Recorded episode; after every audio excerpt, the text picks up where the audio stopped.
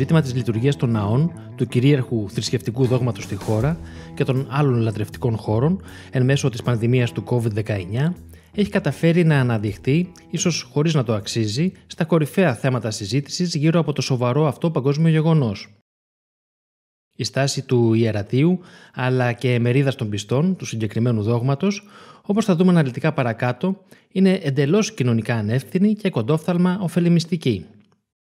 Ω αποτέλεσμα των στάσεων αυτών, μπορούμε να πούμε πως ο συγκεκριμένος χώρος των φανατικών θρησκευόμενων πιστών και ιερέων αυτοκατατάσσεται σε αυτό που παλιά συνηθιζόταν να λέγεται κοινωνικό περιθώριο.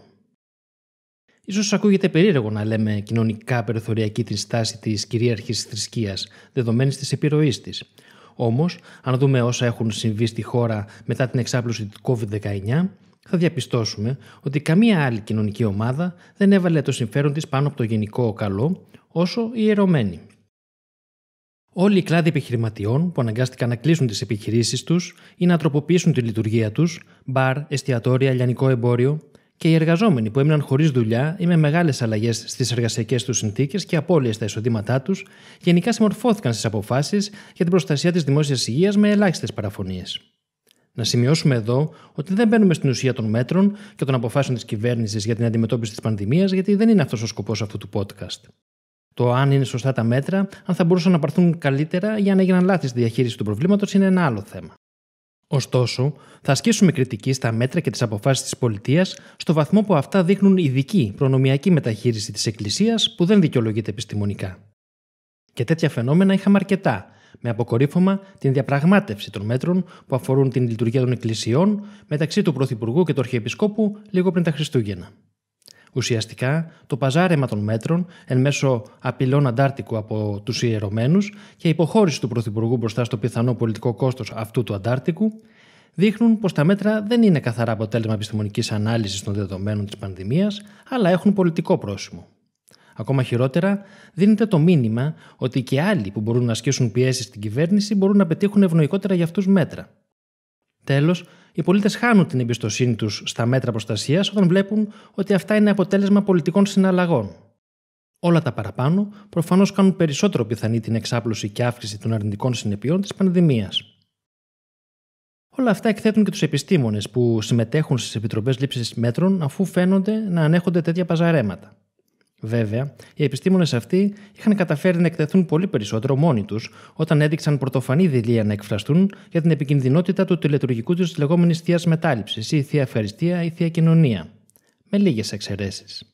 Ενώ κάποιοι από αυτούς έφτασαν να δεχτούν τη μαγική φύση της συγκεκριμένης τελετουργία, αποδεχόμενοι ότι δεν μεταδίδεται ο ιό με αυτή παρά το γεγονός ότι περιλαμβάνει κοινή χρήση μαγειρικού σκεύους. Όπως είπαμε, δεν είναι μόνο οι κληρικοί που αντέδρασαν με φανατισμό απέναντι στα μέτρα ενάντια στο COVID-19. Ένα μέρος των πιστών είχε επίσης έντονες αντιδράσεις και αυτό είναι κάτι που προβληματίζει. Γιατί για τους κληρικούς μπορεί κανείς να πει ότι έχουν και ένα ίδιο όφελος να θέλουν τους ναούς ανοιχτούς, γιατί εκτός από την κρατική μισθοδοσία από τους φόρους μας, θα έχουν επιπρόσθετο οικονομικό όφελος από το παγκάρι της Εκκλησίας και τις ειδικές τελετές, γάμους, βαφτίσια κλπ. Επίσης, οι κληρικοί μπορεί να ανησυχούν και ίσως όχι άδικα ότι το lockdown μπορεί μακροπρόθεσμα να οδηγήσει γενικά σε λιγότερη προσέλευση στους ναούς, αν εξαπλωθεί μια γενικότερη πεποίθηση ότι πρόκειται για μια δευτερεύουσα δραστηριότητα. Όταν όμως οι πιστοί είναι αυτοί που εκφράζουν ακραίες φανταμεταλλιστικές κραυγές μπροστά στο ενδεχόμενο να υπάρχουν αναβολές ή τροποποιήσεις των θρησκευτικών τελετών, δημιουργούνται ερωτηματικά για το εύρος της εξάπλωσης της μαγικής σκέψης μέσα στην κοινωνία εξαιτίας των θρησκειών. Να δώσουμε λίγες περισσότερες λεπτομέρειες τι εννοούμε μαγική σκέψη. Ο πρωτοπόρος κοινωνιολόγος Μαξ Βέμπερ μίλησε για την απομάγευση της κοινωνίας, δηλαδή την επικράτηση του ορθολογισμού έναντι των θρησκευτικών δοξασιών. Πράγματι, στις μέρες μας, το μεγαλύτερο μέρος των ατομικών, κοινωνικών, πολιτικών και οικονομικών δραστηριοτήτων δομούνται ορθολογικά. Υπάρχουν ωστόσο στεγανά μέσα στο πλήθος των δραστηριοτήτων του ανθρώπου, όπου επιβιώνουν μη ορθολογικές προσεγγίσεις από πολλούς. Οι αστρολογικές προβλέψεις, τα γούρια, το μάτι και το ξεμάτιασμα είναι κάποια τέτοια παραδείγματα. Να τονίσουμε ότι δεν λέμε ότι υπάρχουν κάποιοι άνθρωποι που σκέφτονται ορθολογικά και κάποιοι που σκέφτονται μαγικά. Αλλά ακόμα χειρότερα, ότι υπάρχουν άνθρωποι που σε πολλά θέματα λειτουργούν ορθολογικά, αλλά σε κάποια άλλα, συγκεκριμένα, κατά ένα περίεργο τρόπο, μπλοκάρουν τις νοητικές τους λειτουργίες από κάθε ορθολογική ανάλυση και υιοθετούν μαγικές αφηγήσεις. Ο χώρος που το φαινόμενο αυτό συμβαίνει κατά κόρον είναι ο χώρος των θρησκειών. Και μπορούμε να φανταστούμε τις αρνητικές συνέπειες που μπορεί να έχει μια εξάπλωση του φαινομένου της μαγικής σκέψης και σε άλλους τομείς της καθημερινής ζωής. Α δούμε τώρα στην πράξη πώς η μαγική σκέψη περιέχεται στον τρόπο που γίνεται αντιληπτή από πολλούς η τελετουργία της θείας κοινωνίας.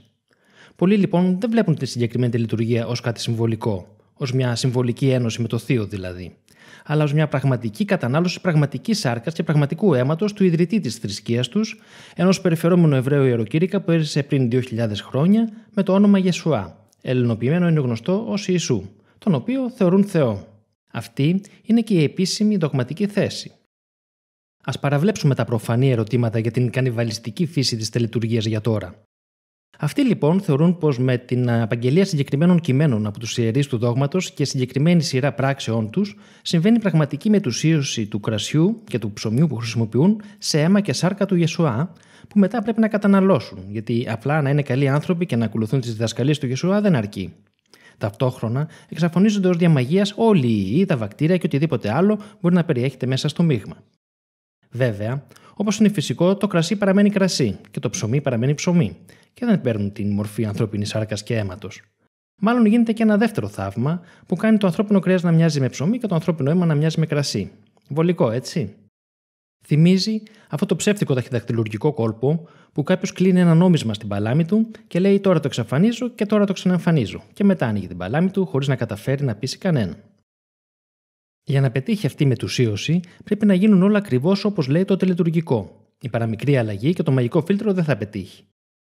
Πραγματικά, σε τι διαφέρει η τελετουργία αυτή από την γνωστή από τα παραμύθια κατασκευή ενός μαγικού φίλτρου από έναν μάγο, όπου πρέπει να διαβάσεις δυνατά ένα συγκεκριμένο ξόρκι πάνω από τη χύτρα που περιέχει τα απαραίτητα συστατικά στη σωστή αναλογία, είναι ακριβώς το ίδιο. Έτσι, ακόμα και η πρόταση να χρησιμοποιείτε κουταλάκι μιας χρήσης για τον κάθε πιστό απορρίπτεται, γιατί χαλάει το τελετουργικό και δεν θα πετύχει η μετουσίωση. Η πρόταση για ατομικό κουταλάκι δεν έγινε ποτέ επίσημα στην Ελλάδα. Εφαρμόστηκε στη ΣΥΠΑ, τον Καναδά και ίσως και σε άλλες Ορθόδοξες εκκλησίες, αλλά στην Ελλάδα δεν ακούστηκε σοβαρά ως πρόταση ούτε από τους λοιμοξιολόγους των επιτροπών που συμβουλεύουν την κυβέρνηση, ούτε από την ίδια την κυβέρνηση. Είναι αδύνατο να μην το σκέφτηκαν, μια και είχε εφαρμοστεί αλλού. Πιθανώς η μία ανάδυσή του σαν θέμα να ήταν μέρος της διαπραγμάτευσης κράτου-εκκλησία για να μην έρθει σε δύσκολη θέση η δεύτερη. Αντικοινωνική και επιβλαβή στάση των θρησκειών είχαμε και σε πολλές άλλες περιπτώσεις σε άλλες χώρες. Στο Μαυροβούνιο είχαμε την κηδεία του τοπικού αρχηγού του Ορθόδοξου Δόγματος που πέθανε από κορονοϊό να μετατρέπεται σε λαϊκό προσκύνημα, με χιλιάδες ατόμων να συνοστίζονται για να φιλήσουν τον νεκρό. Το αποτέλεσμα είναι σήμερα το Μαυροβούνιο να είναι δέκατο από όλες τις χώρες του κόσμου σε νεκρούς από τον κορονοϊό ανακάτοικο.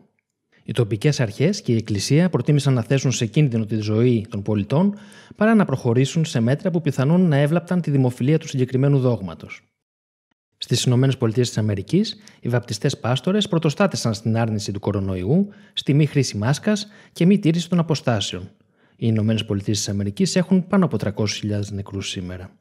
Στην Τουρκία, οι Ισλαμιστές κατηγορούν τους ομοφυλόφιλους για την πανδημία, χωρίς να αντιμετωπίζουν καμία συνέπεια για την ομοφοβική και απόλυτα αντιεπιστημονική αυτή άποψη. Α δούμε τώρα μερικές ακόμα στιγμές όπου είχαμε ακραίες αντικοινωνικές συμπεριφορές και αντιλήψεις από ιερείς και πιστούς στον ελλαδικό χώρο σε σχέση με την πανδημία του κορονοϊού. Από το πρώτο lockdown είχαμε ιερείς που κοινωνούσαν πιστούς στα κρυφά. Η ιερέα που επέτρεψε στους επιστού να προσκυνήσουν τον επιτάφιο χριστιανικά σωματεία να μαζεύουν υπογραφές για να ανοίξουν οι εκκλησίες την ανάσταση. Βουλευτή της Νέας Δημοκρατίας να λέει ότι κοινωνεί και ότι η θεία κοινωνία θεραπεύει. Στο νοσοκομείο της Έδεσα να μεταφέρουν θαυματουργή ζακέτα δημοφιλούς Αγίου.